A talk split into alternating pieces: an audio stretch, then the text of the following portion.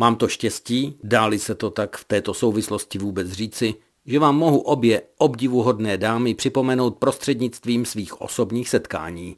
Vlastně si myslím, že Dana Zátopková by mě hned s moravským akcentem přibrzdila a s úsměvem by opáčila, jaká pak já jsem dáma. Úplně by to korespondovalo s její veselou, upřímnou a přímou povahou. Pravda, víc než střevíčky na podpadku jí životem provázely tretry a tenisky, ale nejen to dělá ze ženy dámu. Když jsme spolu seděli u čaje v jejím pražském bytě v Troji, zdálo by se nezúčastněnému pozorovateli, že se známe spoustu let. Kde pak? S paní Danou jsem měl možnost takhle si popovídat jenom párkrát. A svoje navíc bez pochyby udělalo i téma. Olympiáda v roce 1952, Helsinki a Finsko. Triumf oštěpařky a jejího manžela Emila na běžeckých tratích. Dana Zátopková metropoli Finska i celou severskou zemi milovala a před natáčením televizních cestopisných fejetonů, na které jsem se s ní připravoval, mi dala i několik kontaktů na její finské přátele.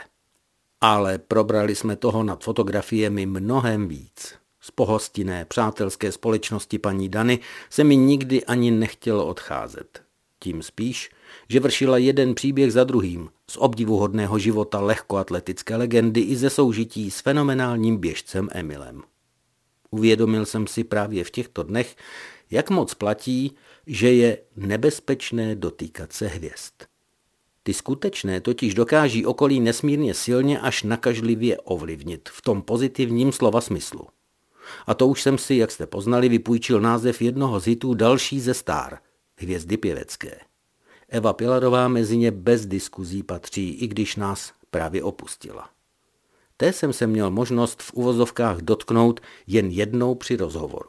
Ale stačil jsem si i tak uvědomit, že je s danou zátopkovou mnohé spojovalo.